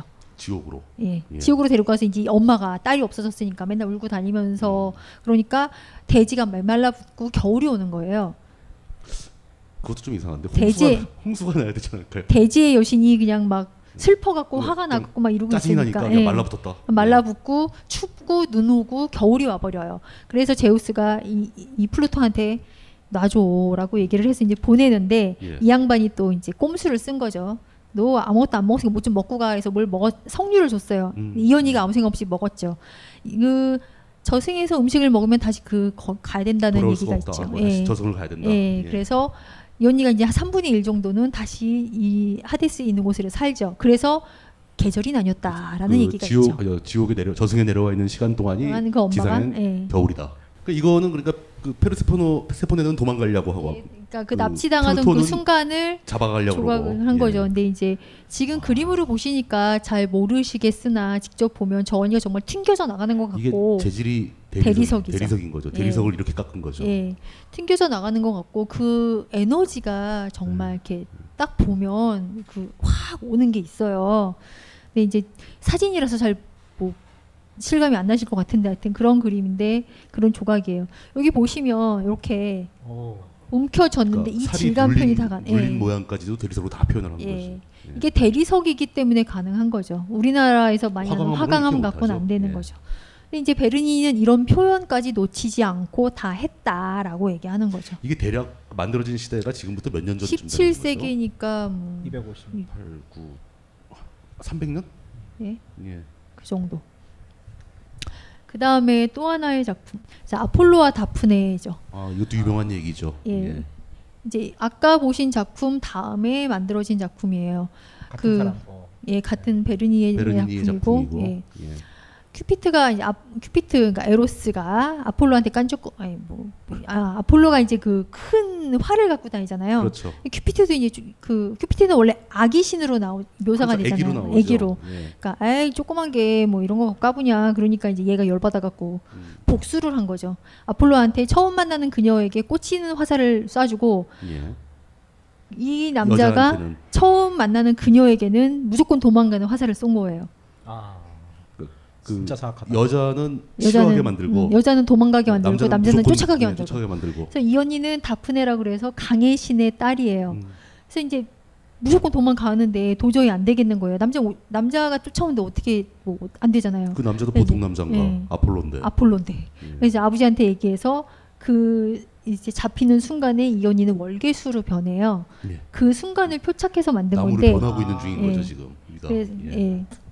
예. 이렇게 손끝에 나뭇잎으로 변하는 요런 표현 디테일까지. 그리고 디테일 그리고 이 직접 보시면 이 언니 눈에서 눈물 방울이 이렇게 뛰어가면서 이렇게 눈물이 이렇게 뭐라 그러지 눈물이 이렇게 눈물이 흐른다고 흐르는? 예, 예. 예. 그런 것까지 표현이 다 돼 있어 요 표정은 완전 공포스럽고 그 디테일 보시면 그러니까 이 두 작품 앞에서 헉, 정말 아, 막 이러면서 볼 수 있는 굉장히 아름다운 작품이에요. 그래서 보르게제 미술관 가시는 분들은 아니 근데 이 정도의 작품이 들어있는 그 보르게제 미술관이 그렇게 뭐 크고 유명한 거를 뺀 나머지라고요?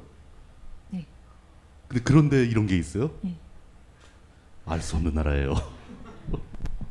요즘은 이제 예. 많이들 가시긴 하는데 시간 없다고 이제 좀 생략하는 경우가 많아서 보여드리는 거예요. 그 이제 그 다음에 또 하나 조각품 보이면 이거는 안토니오 카노바라고 그래서 이 사람은 신고전주의 시대니까 베르니니보다 한 100년, 200년 정도 늦게 태어난 예. 그런 조각가의 작품인데 이게 지금 이 언니는 나폴레옹의 조카예요. 나폴레옹의 조카요? 예, 보르게제 가문으로 시집을 온 나폴레옹의 조카라고 그러더라고요.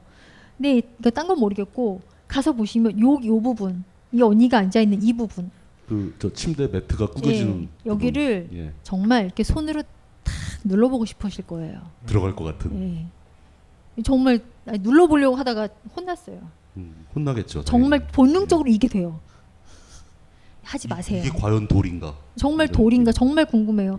이 사람은 이 사람이 아마 베르니니와 같은 시기에 태어났다면 둘이서 정말 또 역시 박 터지게 싸우지 않았을까. 그럼 저 매트리스 끝에 있는 저 발 쪽에 있는 얼룩도 표현을 한 거예요? 진짜 매트리스 얼룩 같아요. 저 돌의 질감이겠죠. 그러니까. 그러니까 매트리스가 때가 꼬질꼬질해가지고서 얼룩이 묻어가지고 아니 그 표현을 했냐 이거지. 빨리 넘어가 주세요. 이런 이런 주름 표현까지 다 하던 그런 조각가. 표현까지. 아, 이 때는 아니라니까. 때 같은데.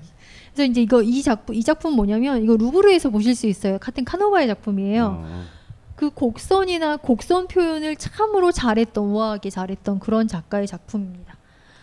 자, 이 작품은 역시 이 작품도 베르니니의 작품인데 사진이 좀 뿌옇죠. 이거 다비드예요. 다시 바, 그 베르니니의 다비드. 예. 베르니니의 다비드인데 우리가 아는 거랑 다른 애인 거죠. 예, 바로 그 바로 베르니니는 17세기 바로크의 대가라고 말씀드렸죠. 바로크는 어처 어처구니 없는 이란 뜻을 갖고 있으면서 굉장히 역동적이고 어, 다이나믹한 감정이나 그런 걸 많이 표현을 했어요. 르네상스 시대 이, 바, 이 다비드들은 많이 예. 아시는 이 오빠 그다음에 이, 이 오빠 앞서, 예. 앞서서 있는 이 두 다비드 이 사람 이둘이 세 다비드 모두 굉장히 정적인 포즈죠. 그렇죠. 이둘다 앞에 둘은 그 골리앗의 머리를 자르고 아 나 했어라고 포즈를 딱 잡은 거고 이 다비드는 돌 던지기 전에 나 이제 던질 거야 라는 결혼한 각오를 나타내는 거예요. 그리고 나서 이렇게 돌을 던진 거죠. 그래서 이 다비드는 그래서 의미가 있다라고 얘기를 해요. 다 다비드는 자기의 승리를 나타내거나 아니면 의지를 표현하고 있으나 이거는 아무것도 아닌 그 돌을 던지는 중. 예, 행동을 실천하는 그 시간의 찰나를 보여주는 거예요.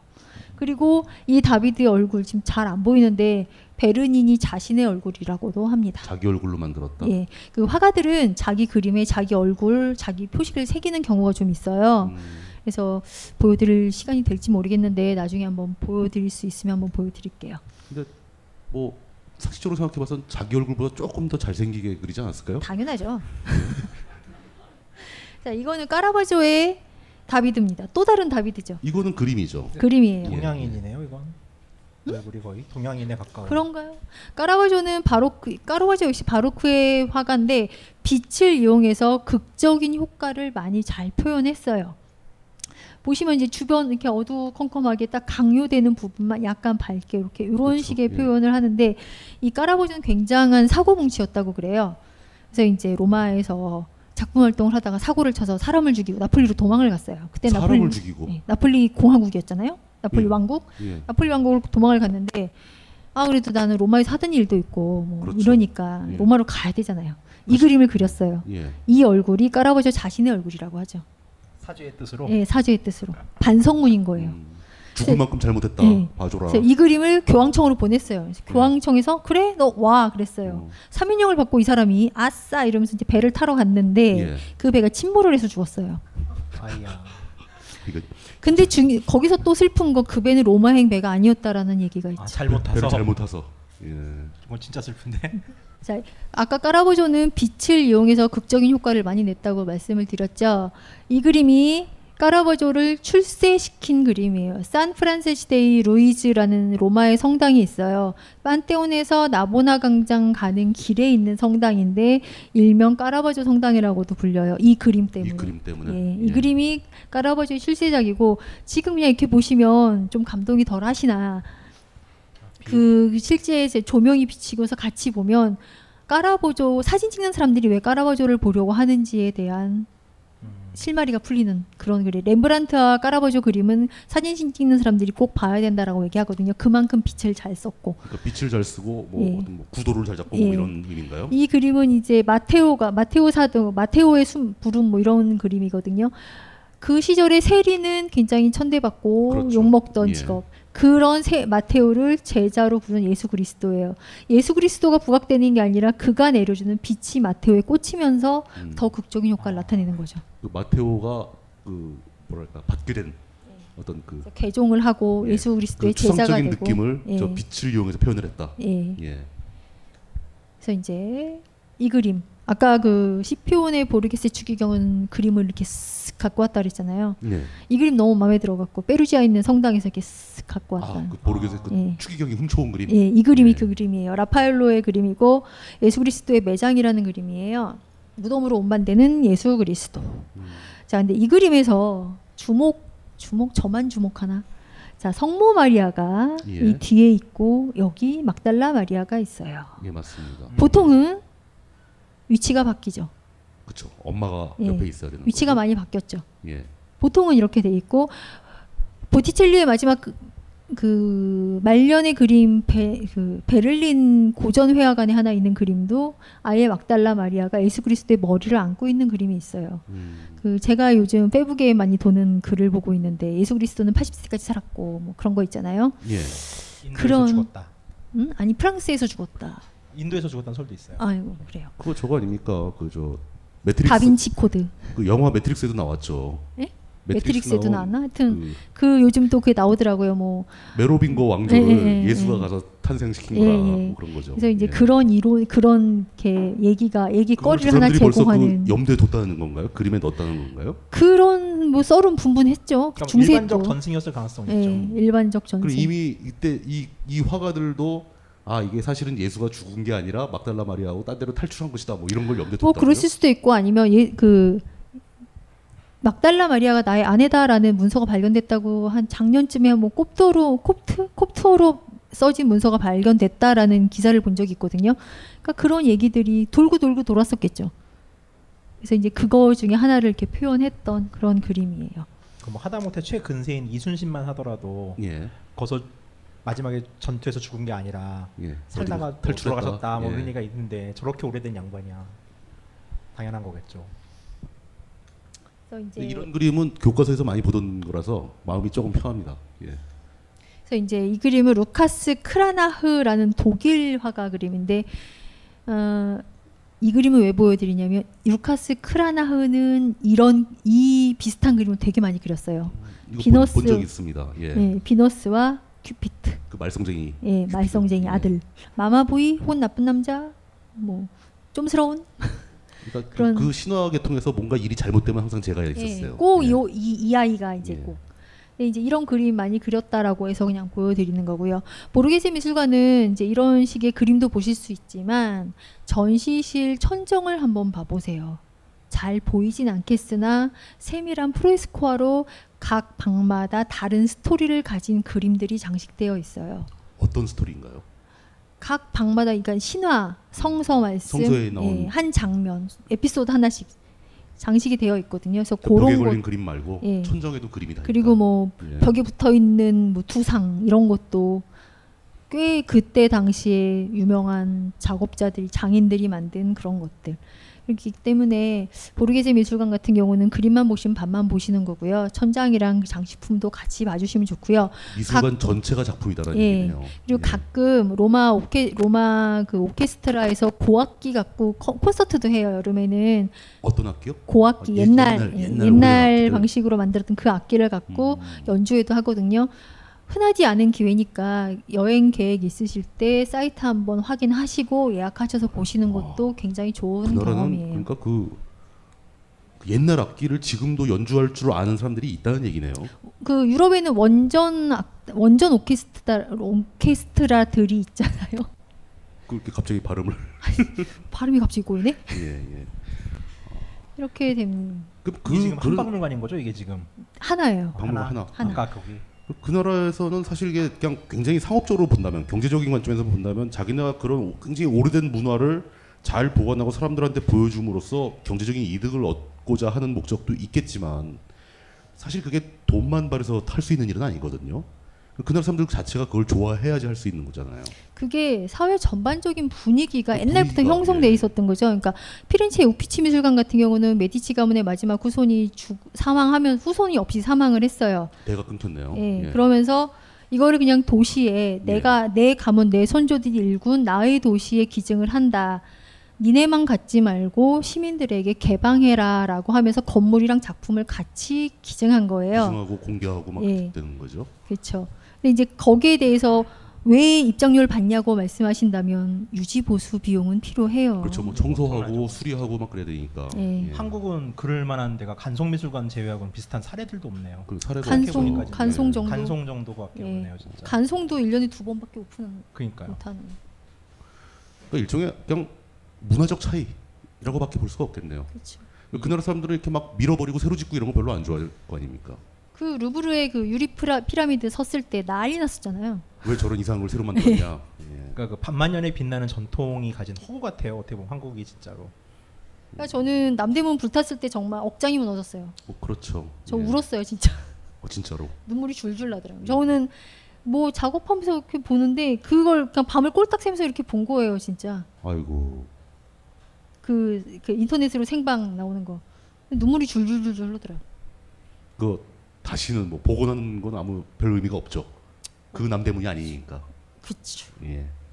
음, 알겠습니다. 시간상 오늘은 여기까지만 얘기를 해야 될 것 같고요. 어, 좀 복잡합니다. 그러니까 그 이탈리아 사람들의 그 비합리성을 많이 느끼게 됐어요 오늘 대화 속에서.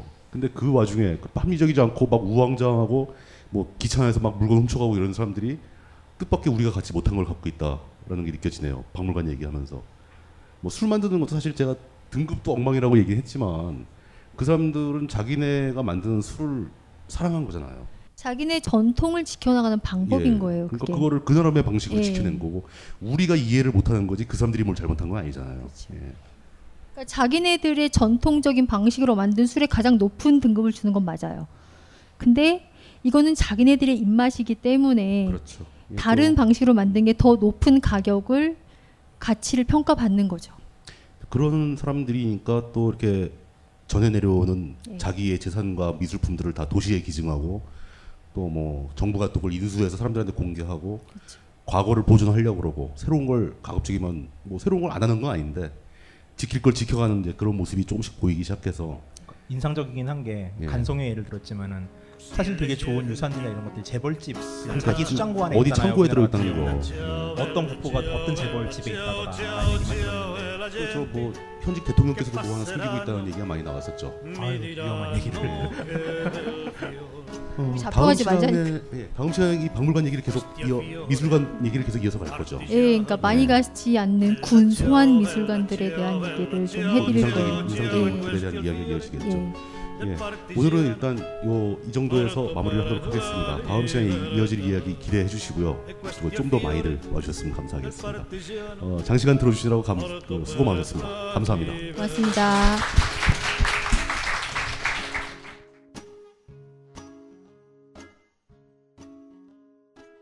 벙커원 벙커원 벙커원 라디오